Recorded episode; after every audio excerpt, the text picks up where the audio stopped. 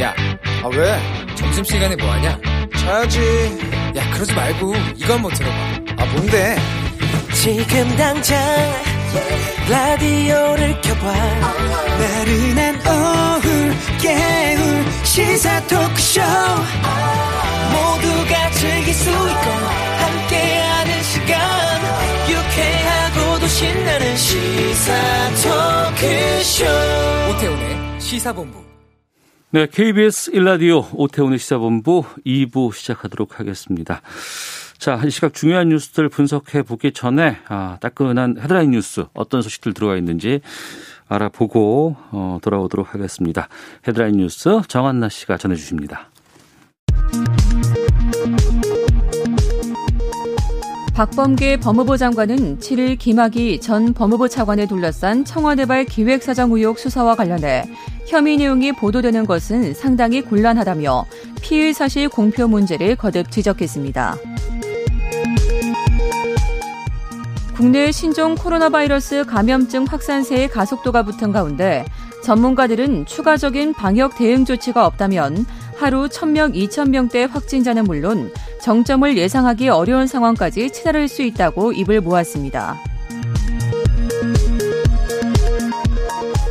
조 바이든 미국 대통령은 아직 전염병 대유행의 위험에서 벗어나지 않았다면서 방역 지침 준수와 백신 접종 참여 등 전시 체제를 유지할 것을 호소했습니다.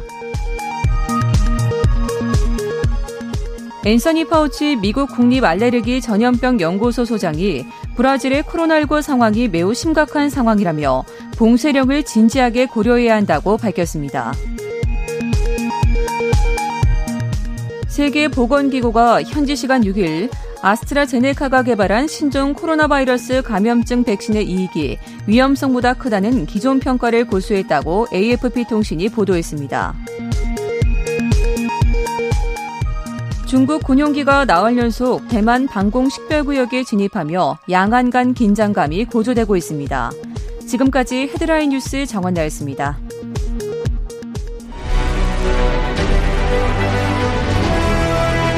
김철민의 본부 뉴스.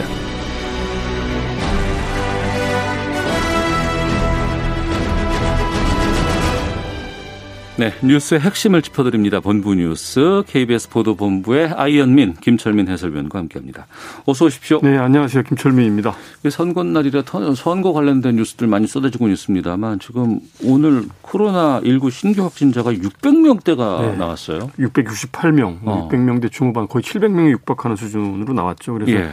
1월 초 이후에 지금 석 달 만에 가장 많은 숫자가 나온 겁니다. 그래서 지금 이제 4차 유행이 시작됐다는 뭐 이런 진단이 나올 정도로 지금 뭐 전국적으로 각종 뭐 일상생활 곳곳에서 지금 어, 집단 감염이 속출하고 있는 상황이고요. 네. 최근 일주일간 평균을 보면 하루 평균 확진자가 523명입니다. 지금 500명이 음. 넘었습니다. 그래서 네. 이 거리두기 단계 기준으로 보면 지금 2.5 단계 들어가야 되는 이런 상황이 된 겁니다. 그래서 전문가들은 지금 어, 앞으로 조만간 하루 1000명, 2000명대 신규 확진자가 나올 것이다. 네. 아, 지금 이제 신규 확진자 상황이 일주일 전 상황을 반영해서 확진자가 나오는 거기 때문에 아, 이런 추세가 계속이 되면 뭐 정점을 모를 정도로 이렇게 이제 확진자가 치솟을 거다. 음. 이미 며칠 전에 500명대 나왔을 때 그때 발빠르게 방역 조치를 강화를 했어야 되는데 좀, 어, 실기한 측면이 있다. 이렇게 이제 지적을 하고 있고요. 네. 지금 가장 방역의 가장 큰 위험 요소를 꼽는 게 바로 5인 이상 사적 모임 금지 조치가 제대로 지켜지지 않고 있다는 겁니다. 그래서 어. 실제로 식당 같은 데 가보면 예. 다섯 명 이상 모여서 이제 그 테이블만 나눠 앉는 이런 경우가 있고 그리고 이제 그 마스크 내리고 어 뭐 대화하고 뭐 이런 것들이 일상적으로 이제 이루어지고 있기 때문에 이게 그 방역 조치가 너무 장기화되면서 피로감이 누적이 된 데다가 음. 아 이게 지금 봄철에 그 모임 수가 급증하고 이러면서 방역에 대한 그 긴장감이 많이 떨어져 있는 게 가장 큰 요인이다 이렇게 지금 전문가를 지적하고 있고요. 네. 그래서 이제 정부가 오늘 특별히 또 당부를 했는데 지금 4차 유행 가능성이 현실화되고 있다. 아직 방역 음. 긴장감을 다시 높여야 된다. 그래서 가급적이면 지금 불필요한 모임은 가급적 취소하거나 어? 연기하거나 좀 자제를 해달라 이렇게 또 당부를 했습니다. 그래서 오는 9일에 이제 새로운 거리두기 조정안을 발표할 예정인데 금요일에요. 예, 네. 이런 추세대로라면은 거리두기가 더 강화되는 거 아니냐. 좀 이런 아. 관측 굉장히 우세한 상황입니다. 알겠습니다. 저희가 그동안은 이 선거도에 집중하느라고 코로나 쪽을 잘 다루질 못했었는데 내일 전문가 통해서 이 상황들 좀 진단해보는 시간 준비하도록 하겠습니다. 지금 원자재 가격이 좀 상당히 좀 뛰고 있는 상황인데 예. 홍남기 부총리가 수입 곡물 긴급 할당 관세 연말까지 0% 적용하겠다고 발표했네요. 예, 지금 물가 인상, 물가 오름세가 좀 심상치 않다고 보고 네. 원자재 가격을 안정시키기 위해서 수입 곡물에 대해서 연말까지 긴급 할당 관세를 0% 그러니까 면세, 면제하기로 한 거죠. 그래서 오늘 홍남기 부총리가 비상경제 중앙대책본부 회의를 열었는데 네. 2분기의 소비자 물가 상승률이 어, 일시적으로 더 오를, 확, 오름폭이 확대될 가능성이 있다. 그래서 음. 선제적으로 대응하기 위해서 그 원자재 가격을 안정시킬 필요가 있고 그래서 식용 옥수수 같은 그런 수입 곡물들에 대해서 연말까지 긴급 할당 관세를 0% 적용하겠다. 이렇게 밝혔고요. 그다음에 곡물 국제 곡물 이제 통관 절차를 간소화해서 이제, 이제 신속하게 통관될 수 있도록 제도를 개선을 하기로 했고 그다음에 특히 이제 농축산물 가격 안정이 굉장히 중요한데 그래서 이제 현재 계란 1,500만 개를 추가로 수입을 하기로 했고 양파나 대파 같은 지금 가격 급등한 농작물에 대해서는 조기 출하를 이제 독려하고 또 지금 배추도 지난 겨울에 한파 피해가 발생해서 작황이 안 좋았는데 네. 지금 정부 비축 물량 3천 톤을 이제 긴급 방출을 하겠다 이렇게 밝혔습니다. 음. 인구 감소세가 지금 계속되고 있다고요? 예, 지금 뭐 출산 인구가 계속 줄어들면서 인구 주민등록 인구가 이제 작년에 처음으로 감소세로 돌아섰는데 네. 공식적으로 네. 올해도 지금 석 달 연속 감소세가 계속되고 있는 상황입니다.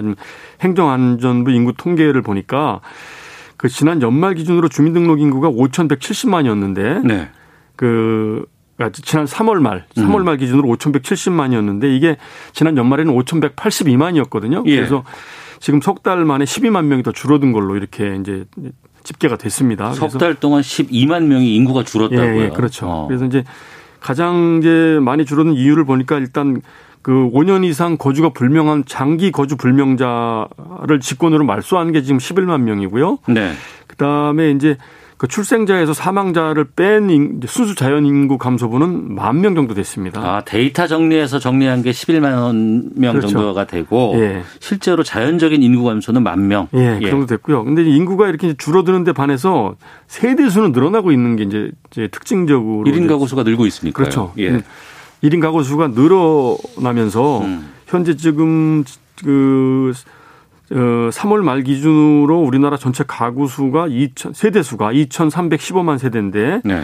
이게 지금 그 세대당 평균 인원을 보니까 2.23명입니다. 음. 그래서 이제 두 부부에다가 자녀 한 명도 한 명 정도 안 되는 거죠. 2.23명이면 그래서 이 그 인원 세대당 평균 인원수가 역대 최저로 좀 감소를 했고요. 네. 지금 말씀하신 대로 4인 세대 비율이 점점 줄어들어서 음. 현재 19% 20% 밑으로 떨어졌고요. 네. 1인 가구가 계속 증가를 해서 지금 1인 가구가 어 910만 가구나 됐습니다. 그래서 전체 가구 수의 약 40%에 좀 육박할 정도로 1인 가구 비중이 높아지고 있는 것으로 이렇게 집계가 됐습니다. 네. 인천 남동 구청장의 부동산 투기 의혹이 있다고요? 예. 이제 이강호 인천 남동 구청장이 시민단체들에 의해서 이제 오늘 고발될 예정이라 이제 이렇게 그 인천 남동 평화복지연대라는 시민단체가 이제 밝혔는데 오늘 오후에 경찰에 고발장을 제출한다고 그래요. 근데 네. 이제 내용을 보니까 그 이강호 인천 남동구청장이 지금 충남 태안읍 남산리 일대 여덟 곳 필지에 그 토지 4천여 평을 이제 소유를 하고 있는데 대부분 지목이 전답인 농지 농지입니다. 근데 음. 이제 등기부 등본을 확인해 보니까 이강호 구청장이 이제 인천 시의원을 하던 2015년부터 16년 초까지 이제 지인하고 같이 농지들을 매입을 했는데 네.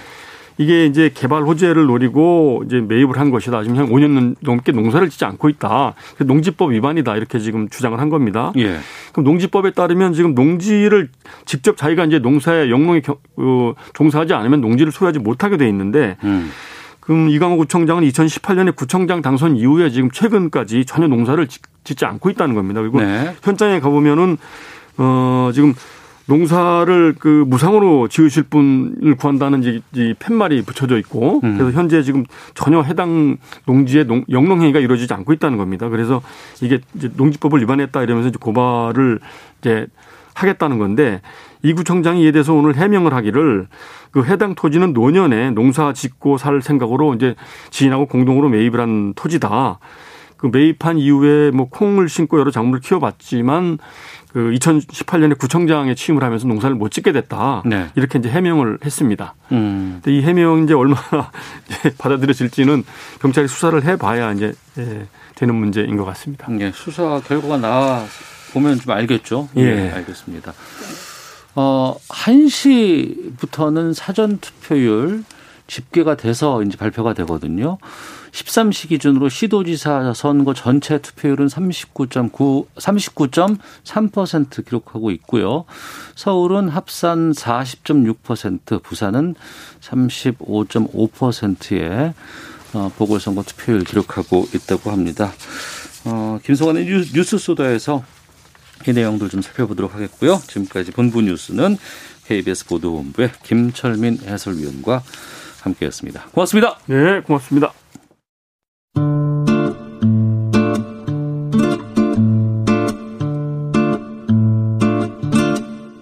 오태훈의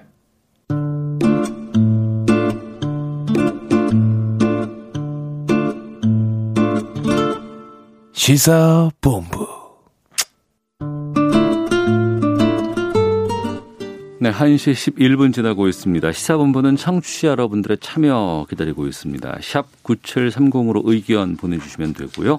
짧은 문자는 50원, 긴 문자는 100원, 어플리케이션 콩은 무료입니다. 팟캐스트와 콩, KBS 홈페이지를 통해서 다시 들으실 수 있고 유튜브를 통해서도 만나실 수 있습니다. 검색창에 일라디오 아니면 시사본부 이렇게 검색해 보시면 영상으로도 방송 확인하실 수 있습니다. 전문성과 현장성이 살아있는 고품격 high quality 범죄 수사 토크를 지향하는 아는 경찰 시간입니다. 배상훈 전 서울경찰청 범죄심리 분석관 나오셨습니다. 안녕하십니까? 안녕하세요. 김은배 전 서울경찰청 국제범죄 수사팀장 자리하셨습니다. 안녕하십니까? 안녕하십니까? 예. 노원구의 한 아파트에서 새 모녀를 살해한 피의자 신상이 공개가 됐습니다. 24살, 만 24살 김태현인데요. 배성 교수님, 이 김태현이 어떤 일을 했는지 사건 개요부터 좀 말씀해 주세요. 네, 사건은 뭐 스토킹 살인으로 규정할 수가 있을 것 같고요. 스토킹 살인? 예, 예. 사건에는 23일 날부터 25일까지 2박 3일 동안 벌어진 겁니다.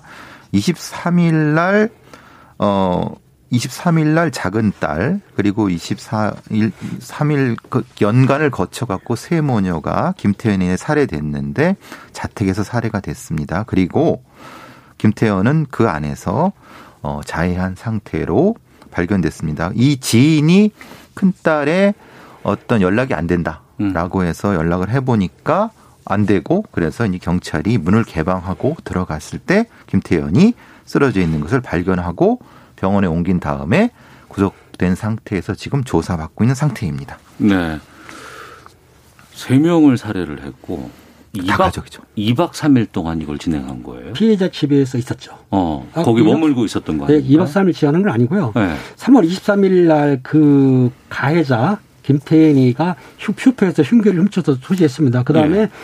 5시경에 피해자가 다니는 PC방을 가서 확인했어요. 20분 동안. 없었단 말이에요, 피해자가. 그러니까는 5시 반경에 피해자가 사는 아파트에 엘리베이터 타고 올라가서 퀵 서비스 기사로 위장을 했어요. 음. 택배 기사는 물건을 놓고 하지 않습니까? 네네. 퀵 서비스는 대면을 하지 않습니까? 대면을 해야 되니. 네. 그러니까 둘째 딸이 있는 걸 보고 살해를 했어요. 어. 그리고 나서 기다리고 있다가 10시 반쯤에 들어오는 그 둘째 딸이 엄마를 또 살해했어요. 아이고. 그리고 또 1시간 후에 들어오는 진짜 큰 딸 살해했는데 음. 그리고 나서 자기가 시체를 놓은 상태에서 먹고 마시고 술 마시고 2박 3일 있었어요. 그 집에서? 네, 그 집에서. 어. 그리고 나서 나중에 이제 그, 아, 교수님 말씀하신 대로 3월 25일 날 8시경에 지인이 연락이 안 되니까 경찰에 신고해서 경찰이 출동해 보니까 작은 방에서 자해, 자해했습니다. 자해. 자해한 상태로 발견이 됐다. 음. 하는데 어차피 김태현이는 이 큰 딸을 살해하라고 마음 먹었지 않습니까? 그렇기 때문에 그 10, 그러니까 12월 달에 모임이 있었는데 1월 달부터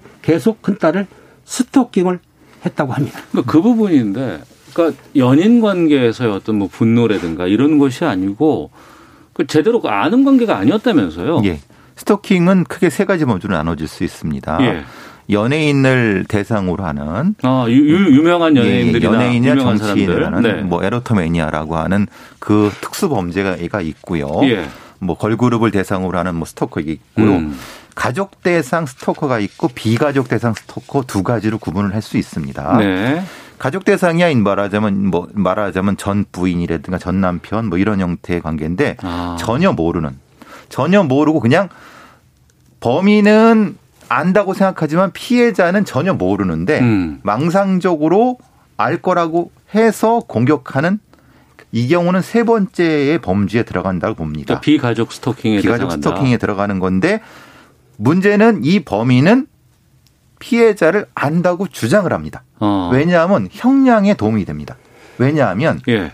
내가 피해자와 아는 사이고 피해자가 나를 버렸고 어. 피해자가 를 무시했기 때문에 예. 내가 그 보복으로 공격했다고 법정에서 주장을 할 것이기 때문에 살해 동기에 반영이 될 수 있다. 그렇죠. 그렇기 때문에 이것은 명확히 구분을 해야 됩니다. 어. 즉 범인이 주장하는 바와 실제가 다르다. 네. 그리고 그것을 명확히 구분해서 기소를 해야지 수사 기소해야지 스토킹 범죄를 제대로 처벌할 수 있다. 음. 그래서 초기에 이큰 딸이 그 피해 그러니까 가해자와 뭐 연인 관계다라고는 오보가 난 것은 상당히 심각한 오보입니다. 네. 그것은 피해자에 대한 2차 가해가 될 수 있는 거고요. 어. 제가 앞서 이제 사건에 대해서 정확히 순차적으로 살해했는지 아니면은 이 말씀을 안 드린 것은 지금 수사 상황입니다. 그러니까 음. 이게 본인이 주장하는 바입니다. 네, 그러니까 네. 본인이 우발적으로 죽이고 죽이고 죽였다는 게 본인의 주장인데 어.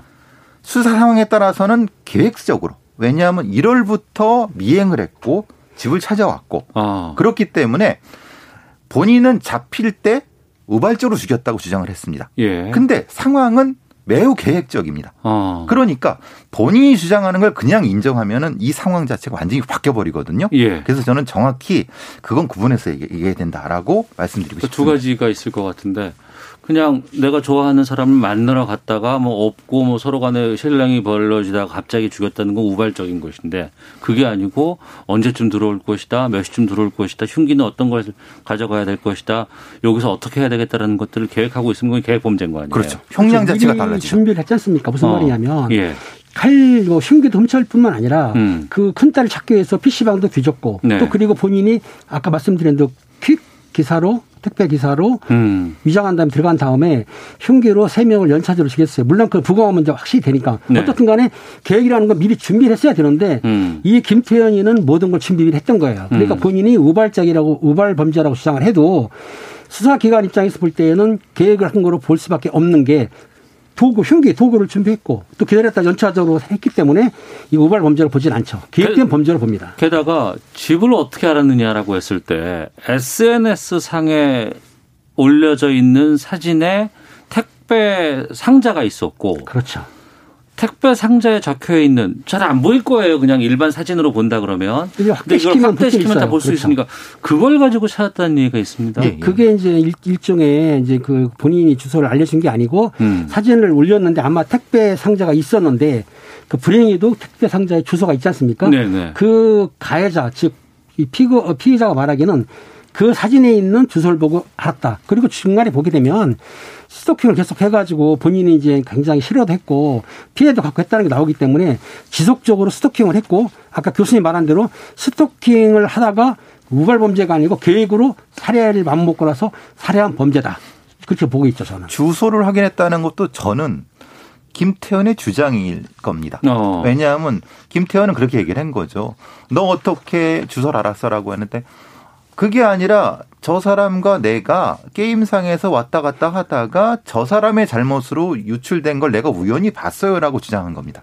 아, 잘못- 이거는 예. 올려져 있는 것을 자기는 확인했을 뿐이다라고 될 근데- 수 있으니까. 근데 실제로 그게 아니라 어. 어. 김태현은 1월 말부터 네. 두달 넘게 그 아파트를 맴돌았다고 합니다. 그 주민들도 그걸 보고 해지 예. 말라고 했다고 합니다. 그러면은 아, 예. 이세 명의 가족이 의 동선을 이미 파악했을 겁니다. 음, 그랬을 수도 있겠죠. 그렇죠. 당연히 네. 뭐 그건 합리적 추정이니까. 네, 네.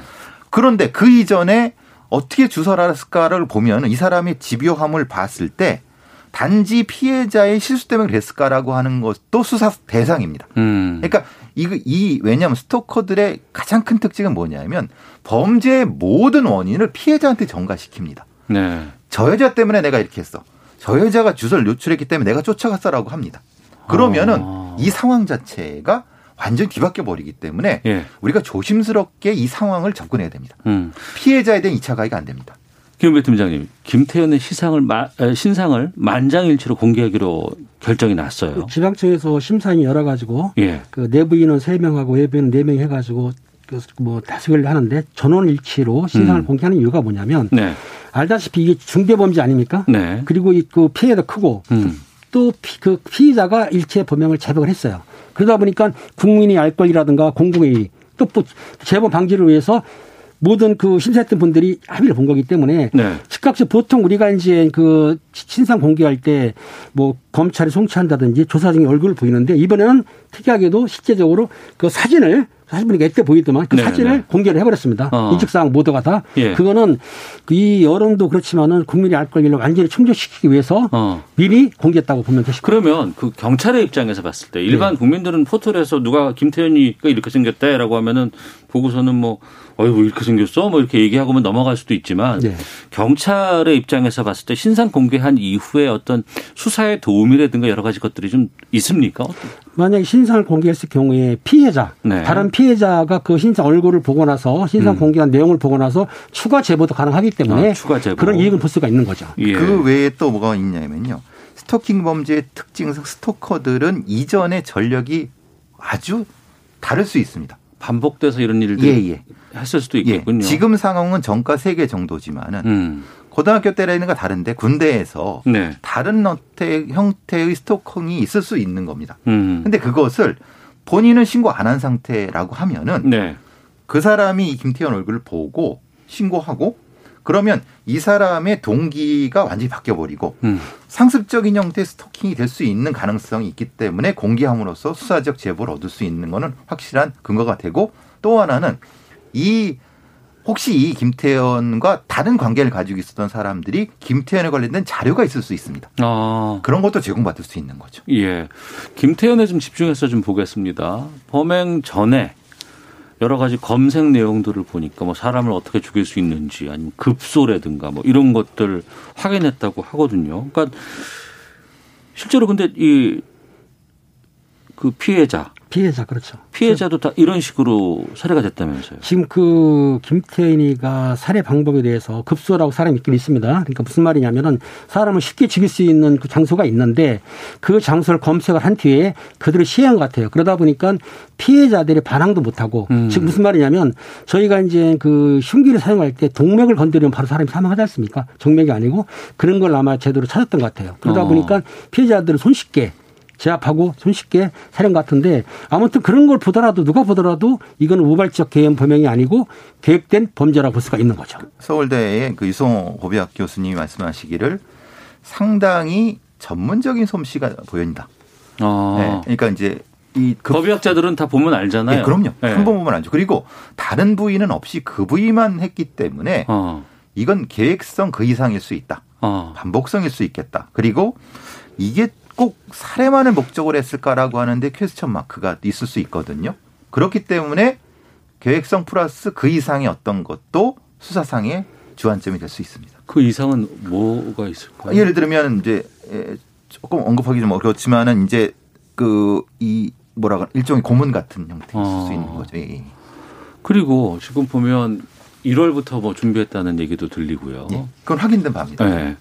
그리고 2박 3일 동안 그 집에서 머물면서 있었다는 것도 좀 기이해 보이기도 하고. 이게 제가 보기에는 보통 범행을 저지른 후에는 바로 도주하거든요. 그렇죠. 범행 은폐를 해야 되는데 본인이 범행 장소에 있었고 또 자기까지 했어요. 음. 근데 제가 보기에는 이제 프로파일러 동원해서 사이코패스형으로 보는데 사이코패스의 기질도 있지만 이 김태현이는 변태 기질이 있는 거예요. 왜냐하면은 알다시피 아까 교수님이 그 정가에다 말했지만은 통신매체 이용만 해가지고 여고생한테 자기 신음소리를 보낸 적도 있고요. 또 그리고 그 여자 화장실 물려 들어갔다든가 그 다음에 성적 욕설 해가지고 무역지로 처벌받은 거 이렇게 전과가 있다 한다면 평소에도 성적으로 문제가 있는 사람이다. 그러다 보니까 사이코패스형 기질도 있지만 일자 성적으로 문제 있는 변태성 기질도 있는 것이다.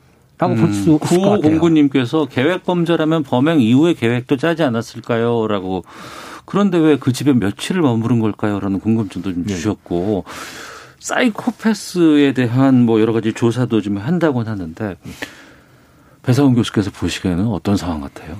그러니까 이제 사이코패스 테스트를 하는 이유는 이 범죄자의 반사회적 행동이 사이코패스 쪽에서 왔는지 네. 아니면은 다른 쪽에서 왔는지를 구분하기 위해서 하는 겁니다. 그러니까 사이코패스 테스트를 하는 것이 사이코패스임을 확인하려고 하는 것이 아니라 네.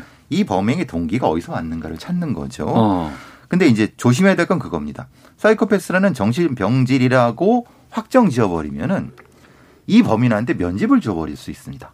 왜냐하면 정신병질이기 때문에.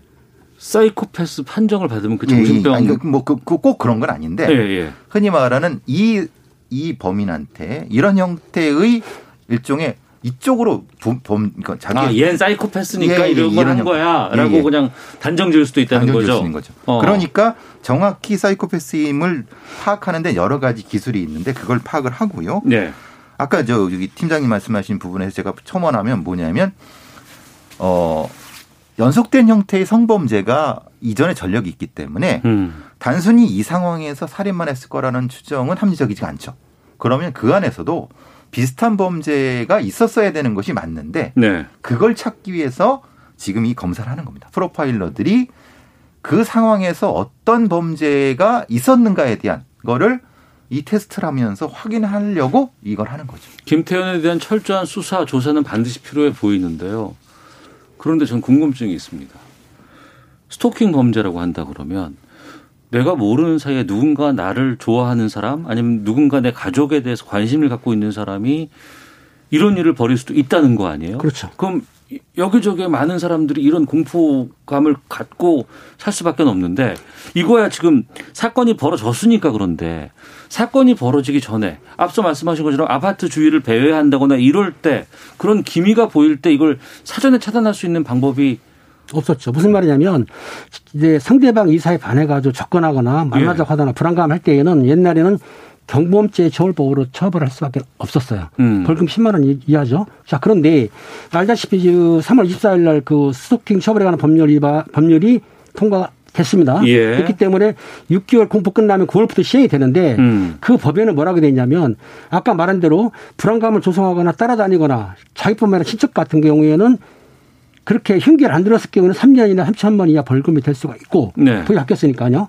그리고 흉기 들었으면 5년 이하나 5천만 원 벌금 할 수 있는 법을 제정을 했어요. 어. 그런데 그 제정은 했지만은 공포가 됐기 때문에 예. 9월부터 시행이 되기 때문에 실제적으로 김태현이는 이 법을 시행할 수가 없었던 거죠. 음. 이게 스토킹 방침이 늦어도 너무 늦었죠. 실제로는 22년 만에 제정이 됐고 22년 만에 이제서야 제정이 된 예, 거군요. 처음부터 그때부터 계속 제정해 달라고 했는데도 불구하고 계속 제정이 안 된 상태에서 됐고 음. 지금의 스토킹 방지법도 조금 미흡한 부분은 분명히 있습니다. 네. 그리고 아까 말씀하신 것처럼 이 반복적이고 지속적인 형태의 어떤 행위가 결과적으로 어떤 것을 야기하지 않았을 경우에는 처벌하지 못했었는데 음. 지금은 그 규정이 돼 있기 때문에 어느 정도까지는 처벌이 가능하지만은 사실은 미흡한 면도 분명히 존재하고 그럼에도 불구하고 어쨌든 스토킹 방지법이 있기 때문에 이것을 기초로 해서 그 다음에 접근할 수 있는 방향이 분명히 있을 수 있겠죠. 배성 교수님. 원치 않은 상황에 이런 것들이 나한테도 올 수 있는 두려움이 있어요. 근데 이걸 어떻게 막을 수 있습니까?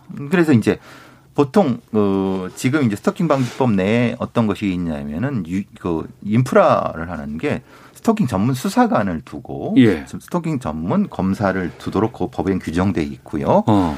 이 얘기는 뭐냐면은 스토킹이 조짐이 나타났을 때 예, 어떤 예. 행동을 취해야 될지에 대한 것을 마련하라고 어. 여성가족부의 시행령 쪽으로 이제 하려고 지금 마련 중입니다. 예. 분명히 스토킹을 시도, 시도하는 사람들은 조짐, 전조 증상이 있습니다. 음. 그 부분을 어떻게 체크하고 그랬을 경우 대응하는 방식들을 체계적으로 갖춰야 되고 분명히 조짐은 우리가 찾아낼 수 있고 그럴 때 이제 수사기관이 어떻게 보호를 하고 최악의 경우는 쉼스터로 이동시키고 어, 신원을 바꿔주고 이런 음. 부분들이 분명히 가능하게 돼 있습니다. 네. 뭐 이 벌어진 일에 대해서는 철저한 수사 필요하고 여기에 대해서는 엄벌을 쳐야 되겠습니다만 또 법 제정도 좀 됐다고 하니까 늦었습니다만 이제라도 좀 제대로 된 뭐 이런 조치들이 좀 취해져야 되지 않을까 싶기도 합니다. 4385님, 김은배, 배상훈님 오늘도 수고하십니다. 고이든 우발이든 생명은 소중합니다. 나이도 어리던데 이런 범행을 저지르는 게 정말 이해가 되지 않고요. 강력하게 처벌받아야 합니다. 이렇게 의견도 4385님께서 보내주셨습니다. 자, 어, 기상청 연결해서 미세먼지 좀 확인하고요. 교통 상황 살펴보고 돌아오도록 하겠습니다. 날씨와 미세먼지 윤지수 씨입니다. 네, 미세먼지 수치가 전 시간보다 조금 줄어들었습니다. 지금 하지만 인천과 충청남도, 전라북도 지역의 경우 초미세먼지가 1세제곱미터당 35 마이크롬 이상으로 나쁨 단계를 보이고 있습니다. 오늘 경기 남부, 충남, 전라북도 지역은 계속해서 나쁨 단계를 이어갈 가능성이 높고요. 충청북도나 대구 지역에서도 일시적으로 나쁨 단계를 보이겠습니다. 나머지 지역은 보통 단계가 예상되고 내일은 대기 확산이 좀 더 원활 원활해지기 때문에 전국적으로 보통이거나 좋은 단계를 예상하고 있습니다. 전국 대부분 지역 지금은 맑은 날씨를 보이고 있는데요. 오후 들어 경기 동부와 강원도, 충청북도 북부와 경상북도 북동 산지를 중심으로 구름량이 늘겠습니다. 강원도 산지는 산발적으로 빗방울이 떨어지겠고요. 내일은 동풍이 더욱 강하게 들어오면서 강원 영동 지방은 흐리고 새벽에 비가 조금 내릴 텐데 예상 강우량 5mm 미만이고 울릉도 독도 역시 같은 이유로 비가 조금 내리겠습니다. 제주 제주도 지방도 내일 구름량이 다소 많을 것으로 보입니다. 다만 전국 대부분 지역은 계속해서 맑은 날씨가 이어지겠고요. 맑은 날씨의 봄볕이 강해서 하루의 기온 일교차가 상당히 큽니다. 오늘도 기온이 많이 올라 광주는 22도 안팎까지 오르겠고 세종, 대전, 대구 21도, 서울, 강릉, 부산 등은 20도 정도 내다보고 있습니다. 지금 서울 기온은 19.9도입니다. 지금까지 미세먼지와 날씨 정보였습니다. 다음은 이 시각 교통 상황 알아보겠습니다. KBS 교통정보센터의 김민희 씨입니다. 네, 여전히 도로 곳곳으로 돌발 구간이 많습니다. 호남고속도로 천안 쪽으로 순천 1터널 부근에서는 화물차 관련 사고가 났는데요. 지금 전차로를 막고 처리 작업을 하고 있는 만큼 미리 승준아들목에서 22번 국도 등으로 우회해서 지나시는 게 좋겠습니다. 중앙고속도로 부산 쪽으로 다부 부근에서도 사고가 있었던 만큼 부근으로 차량들 서행합니다. 서천 공주고속도로 공주 쪽으로 부여 1터널 부근에서는 1차로를 막고 장애물을 처리하고 있습니다. 수도권 제일순환고속도로 구리에서 판교 쪽으로 구리 부근 3차로에 는 버스가 고장으로 서 있는데요. 부근으로 차량들 서행합니다. 그 밖에 서해안고속도로 목포 쪽으로는 여전히 비봉 일대로 지나는 차량들이 많습니다. 이후 서평택 부근과 또 해미 일대의 정체는 각각 작업 여파입니다. KBS 교통정보센터였습니다.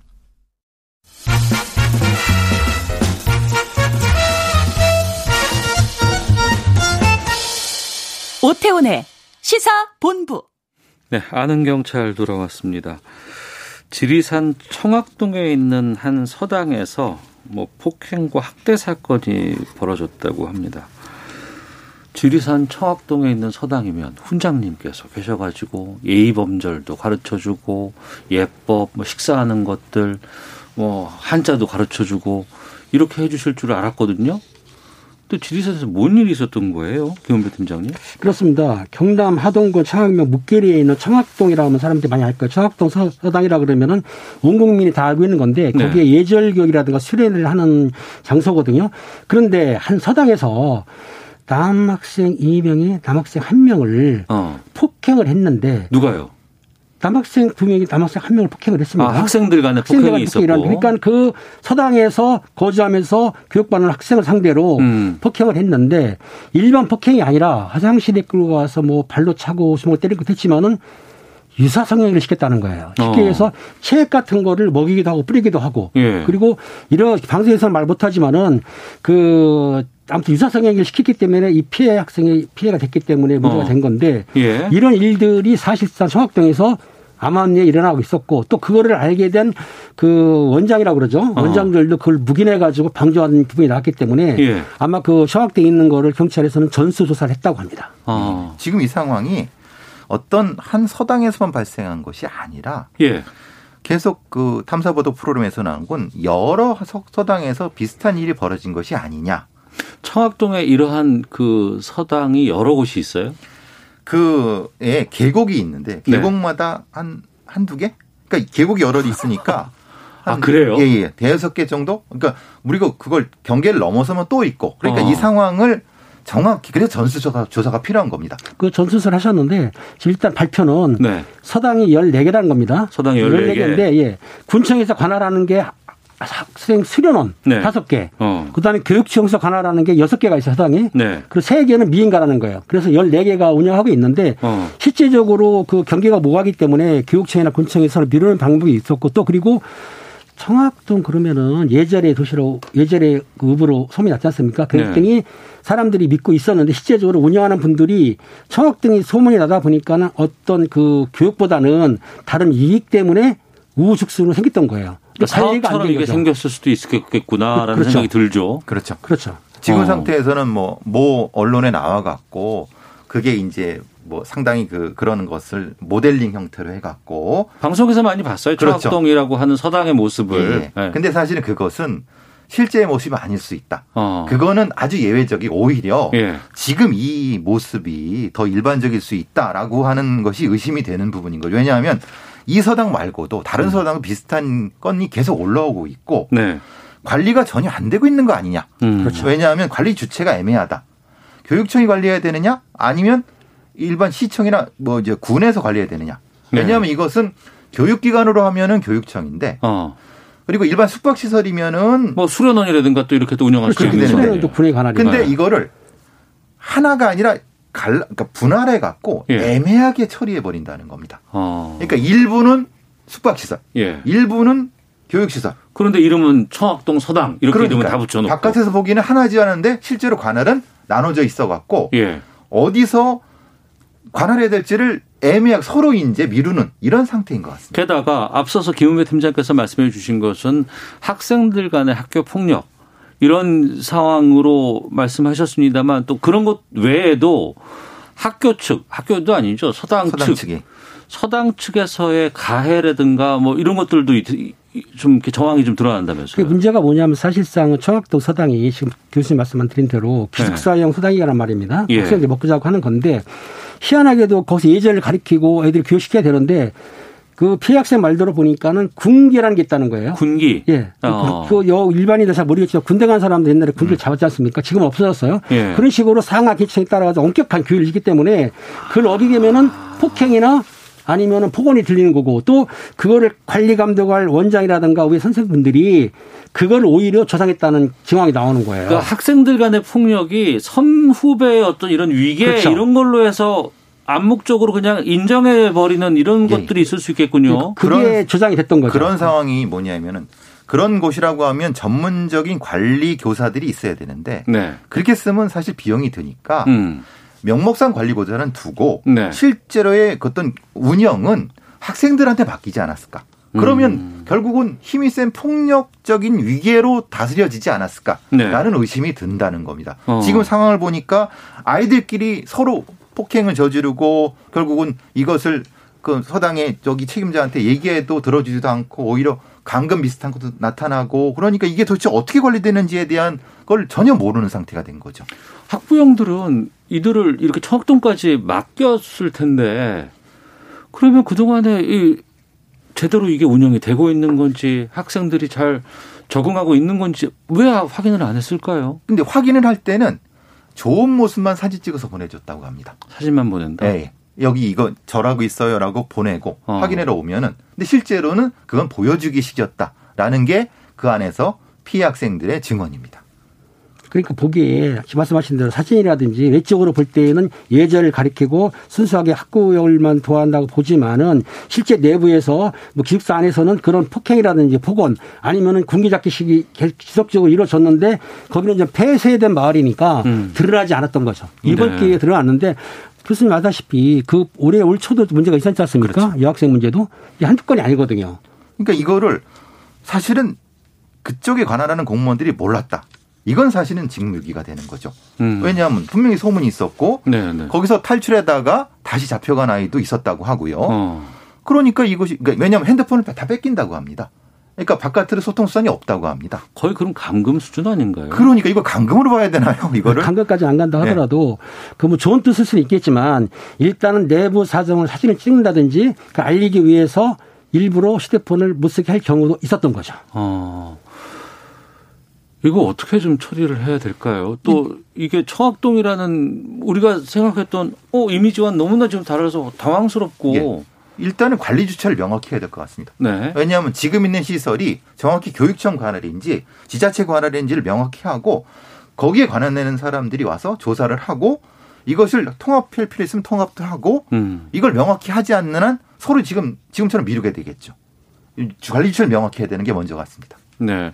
아니 그것도 있어요. 물론 모든 학생들은 학교에 가야 돼요. 근데 또 그렇지 않고 학교에 적응하지 못하는 친구들도 있고 네. 다른 방법을 통해서 교육을 받고자 하는 친구들도 있습니다. 그럼 그럴 때는 제도권에 아닌 제도권 밖에 있는 학교 관련된 곳에서 이제 수업을 한다거나 이제 배움을 하게 되는데 이런 곳이 이렇게 방치되고 있고 제대로 운영이 되고 있지 않다 그러면 이 학생들이 어디로 갈 수 있을지에 대한 고민들도 좀 들거든요. 그러니까 그 학생들 지도를 그 사당에만 맡기지 않고 지금 어. 교수님 말씀한 대로 교육청이라든지 그 지도 감독을 수시로 나가고 또 그리고 아이들을 통해서 전수사를 해가지고 피해 당한 사실을 수시로 써내게 해야만 되는 것이지 음. 방치하거나 아니면은 그런 관계를 좀 멀어지게 되면은 또 이런 일이 되풀이 되기 때문에 네. 제가 보기에는 수시로 지도 감독을 해야 될 것 같아요. 음, 4173님께서 이분은 20여 년 전에 청학동에 애들을 보냈대요.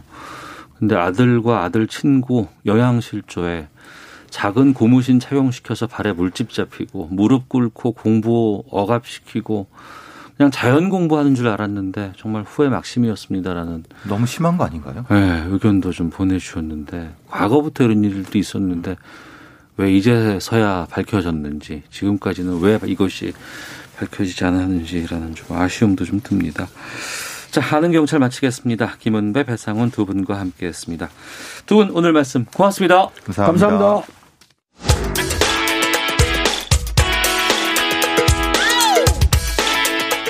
오태훈의 시사본부는 여러분의 소중한 의견을 기다립니다. 짧은 문자 50원, 긴 문자 100원의 정보 이용료가 되는 샵 9730 우물정 9730번으로 문자 보내주십시오. KBS 라디오 앱 콩은 무료입니다. KBS 라디오 오태훈의 시사본부. 지금 여러분은 대한민국 라디오 유일의 점심 시사 프로그램을 듣고 계십니다. 다시 선거 얘기해 보겠습니다. 서울시장과 부산시장을 뽑는 보궐선거. 진행되고 있습니다. 아, 지금 투표 상황도 좀 살펴보고 좀 이번 선거 되돌아보는 시간 김성원의 뉴스 소다에서 갖겠습니다. KBS 제일 라디오 저녁을 책임지는 시사야의 진행자죠. 시사평론가 김성원 씨와 함께합니다. 어서 오세요. 네, 안녕하세요. 가만히 있어 보자. 시사야가 10시부터 방송하잖아요. 예, 그렇죠. 이때면은 그 당선자 윤곽이 좀 나올 텐데 개표 방송도 하시겠네요. 그 어, 시간대? 네. 어. 어. 원래 당초 시사야 시간 2시간이잖아요. 네. 12시까지. 네. 근데 2시간 더 연장해서 4시간 어. 저희가 방송합니다. 10시부터 새벽 2시까지? 네, 예. 어. 아, 그러니까 개표 방송 많이 들어주시기 바랍니다. 아, 그래요? 네. 어. 뭐, 잘 하실 것 같고. 새벽까지 고생해 주시고. 네. 그러면 지금 1시 사전 투표율이 합산된 지금 투표율 나왔죠? 예, 그렇습니다. 어, 보통 12시까지는 사전 투표율이 합산이 안 된. 거소 투표율만 나온 거고. 네, 네. 그렇죠. 오늘 투표율만 나왔다가 음. 오후 1시부터 이제 사전 투표율과 합산을 하니까 네. 투표율이 이제 껑충 뛰는 것 같은 그런 모양이 나오는데요. 어, 지금 성관위가 발표한 오후 1시 집계를 보니까 방금 전에 나왔는데 39.3%입니다. 음. 어, 서울이 40.6%. 서울이 40.6%. 부산이 35.5%. 어. 부산이 조금 좀 투표율이 떨어지죠. 예. 한 5% 차이 나네요. 서울과 네. 부산이. 근데 이, 이, 투표율이 어느 정도냐 좀 이전 선거하고 비교해 보면 되는데요. 예. 21대 총선이 어, 같은 시간대 오후 1시가 49.7%였습니다. 어. 그러니까 전체 투표율로 보면은 한 10%포인트 가량 차이가 난다 이렇게 보이고요. 예. 2018년 지방선거가 43.5%였습니다. 음. 그러니까 2018년 지방선거에 비해서는 4%포인트 정도 낮은 수치다. 21대 총선이 한시 투표율이 49.7%라고 하고 지금 서울, 아, 전국이 39.3%한 10% 차이 났는데 예. 당시 한60% 후반대 아니었나요? 66%가 넘었죠. 어. 그러니까 그때 투표율이 굉장히 높았었거든요. 예, 예. 그러니까 21대 총선하고 투표율을 비교하시면 하시면은 음. 조금 좀 헷갈리실 수 있을 것 같아요. 현재까지는 한 10% 정도 차이가 나고 있다. 네. 그때 그, 총선과. 근데 지금 이제 추이로 보면 2018년 어. 지방선거하고 약간 비슷한 측면이 있다고 생각하시면 돼요. 왜냐하면 어. 당시에도 사전 투표율이 20% 정도 기록했거든요. 18년 지방선거에서. 예. 어. 그러니까 지금하고 사전 투표율이 거의 비슷했습니다. 그럼 그때 투표율은 얼마 나왔어요? 18년 지방선거는? 그때 60% 조금 넘었어요. 아 그래요? 예. 그러면은 지금 이 추세로 본다 그러면은 전반적으로 투표 전까지만 해도 한 50% 나올까 뭐 이런 궁금증이 있다가 네. 사전 투표율 높고 나서는 한 50% 초반 중반 이렇게 얘기했는데 지금 추세는 후반까지도 볼 수 있는 추세이긴 하네요. 후반까지 과연 갈 수 있을까? 아. 근데 거기에 따라서 양당의 그러니까 민주당하고 국민의힘의 어떤 셈법이 굉장히 복잡해지지 않을까 싶기는 한데요. 네. 일단 제가 볼 때 한 55% 음. 어, 그 무렵 언저리에서 어, 투표율이 나오지 않을까 싶습니다. 네. 왜냐하면 이제 정기적으로 실시하는 선거에서는 40% 룰이 통한다고 볼 수 있거든요. 음. 우리 앞서 투표율을 말씀드렸지만 사전 투표율에 40% 대략 더하면은 전체 투표율이 나오는 경향이 보여졌어요. 네. 2018년 그러니까 지방선거 투표율이 60.2%, 음. 사전선거 투표율이 20.14%, 음. 한 40%딱 차이 나죠. 지난해 총선 전체 투표율이 66.2%, 어. 사전선거 투표율이 26.69%. 어떻게 이렇게 짝 맞춘 것처럼 40% 정도 포인트가 음. 차이가 나거든요. 네. 어, 그런데 역대 재보궐선거 투표율이 제일 많았을 때가 한 50%도 조금 안 됐어요. 재보궐이니까. 예. 예. 그랬죠. 근데 이번 재보궐은 유권자들의 관심이 굉장히 높잖아요. 높죠. 예. 그러니까 현재까지 추이하고 그다음에 음. 이전 어, 보궐선거 투표율 이런 것들을 감안해 볼 때 어, 2018년 지방선거하고 비교해 보시면 된다고 말씀드렸잖아요. 한 4%포인트 차이가 나는데 어, 투표 시간이 더 깁니다. 보궐선거가. 그러네. 8시까지. 8시까지잖아요. 네, 네. 그러니까 그 사이에 1, 2% 포인트라도 더 올라간다고 가정하면 음. 그러면 대략 뭐 한 4에서 5% 포인트 뭐 음. 이렇게 그대로 유지가 되거나 아니면은 조금 떨어지거나 하더라도 그 정도 차이 나지 않겠는가 이렇게 보입니다. 그 청취자 0219번 님도 그 말씀 하셨어요. 시간이 오후 8시까지니까 이거 중요할 것 같고 또 휴일이 아니고 총선이나 지선은 이제 휴일이었으니까 그 차이도 좀 분석해 봐야 될 것 같고. 네, 뭐 직장인들이 이제 어. 퇴근하고 투표할 가능성도 생각해 볼 수 있는데요. 네. 보통의 선거 경향으로 보면 오후 5시나 4시쯤부터 음. 급격하게 투표율이 둔화되는 경향이 나타나요. 음. 그래서 1시간 동안 투표하더라도 1% 포인트가 올라가기가 쉽지 않거든요. 쉽지 그러니까 투표율이 지금 경향에서 어, 재보궐선거를 감안하면 더 조금 더 떨어질 가능성도 있거든요. 후반대로 가면 갈수록. 예. 어. 그런데 2시간 정도 투표 시간이 연장됐다는 수치까지 합치면은 한 5%포인트 정도 차이가 나지 않을까 이렇게 보인다는 거죠. 그럼 투표율에 따라서 그 여야의 유불리 그동안 많이 언론에서 분석했었잖아요. 예. 어떻게 예상하세요? 제가 55%를 만약에 투표율이 넘어서면 네. 이거 유불리 계산하기가 굉장히 복잡해집니다. 이렇게 말씀을 드렸는데요. 음. 참 투표율 계산하는 게 복잡하긴 합니다. 음. 그런데 좀 간략하게 설명드리면 투표율에는 네. 한 크게 두 가지 법칙 정도 있다고 생각하시면 돼요. 네. 그러니까 사전선거 투표율이 높으면 진보 정당이 유리하고 음. 낮으면 보수 정당에 어, 유리하다. 근데 이 법칙이 이제 이미 깨졌어요. 예. 왜냐하면 과거에는 20, 30대 연령층이 민주당 지지세가 강했거든요. 음. 뭐 비단 예를 들어서 2018년 지방선거 그리고 작년 총선 때 비하면 20대는 좀 상대적으로 덜하다 하더라도 30대는 6대 3? 그러니까 다른 정당 지지도 있으니까요. 6.5대 어, 뭐한 2.5? 음. 이런 식으로 민주당 지지 성향이 굉장히 강했어요. 네. 20대 같은 경우에는 한 5.5대 뭐 한 3.5, 3? 이 정도 수준이었거든요. 음. 그런데 어 투표율이 높다고 하는 건 20대, 30대 투표가 많았다는 얘기가 되거든요. 특히 사전선거 투표율은. 네. 근데 30대, 20대 젊은 세대에 성향이 달라졌다는 얘기가 나와요. 음. 그러니까 탈이념 성향이 굉장히 강해졌다. 네. 그러니까 이미 시간이 지나가면서 점점 30대로 편입되는 인구가 많아지고 10대가 20대로 올라왔잖아요. 그러니까 오히려 진보 성향은 30대 후반부터 40대, 50대 초반까지가 강하고 20, 30대는 탈이념 성향이, 성향이 강하기 때문에 이번에는 아무래도 좀 이 야권에 유리하지 않겠느냐 뭐 이런 음. 분석이 지금 나오니까 기존의 법칙이 하나 깨졌고요. 또 하나 통상 투표율이 낮으면 여당에 높으면 야당이 유리하다 이렇게 얘기하거든요. 그랬었죠. 네. 네. 이거는 어느 정도 맞는 말이에요. 네. 그러니까 지금 당장 얘기하는 것처럼 투표율 50% 이하가 나오면 민주당이 유리하다 이렇게 얘기하잖아요. 근데 여당 특히 이제 여당 지자체장에 있는 경우에는 조직세가 강할 수밖에 없거든요. 어. 그러니까 조직 투표를 하기가 낫다는 거예요. 그러니까 당연히 이제 지금 민주당 쪽이 조금 강세를 보일 가능성이 있고 지금 어 야당 야권에서는 조금 불리할 가능성이 있는데 뭐 마지막까지 투표율을 좀 우리가 계산해 보면 알겠지만 네. 그거보다는 넘을 가능성이 있잖아요. 음. 그렇기 때문에 이것 또한 결정적인 영향이라고 보기 어렵다. 이렇게 보이고요. 그러니까 투표율이 55%를 만약에 넘어선다고 하면은 위기감을 느낀 원래 지지층이 다시 투표장으로 나온다고도 해석할 수 있기 때문에 네. 거기에 따라서 민주당이 또 유리하다 이런 얘기가 나올 수 있어서 아직까지는 음. 단언하기는 어려울 것 같습니다. 네. 예정에 없던 선거잖아요, 이게. 그렇죠. 엄밀히 따지면 예. 보궐 선거고 또 이제 광역 지자체 특히 이제 서울, 부산 모두 여당의 이제 시장이 있었던 곳이었는데 그때부터 지금까지 상, 보궐이 결정되고 나서부터 오늘까지 상당히 많은 변수가 있었어요. 이걸 좀 정리를 좀 한번 해보죠. 지금 말씀하신 게 제일 큰 변수죠. 아. 보궐선거 유발 책임. 네.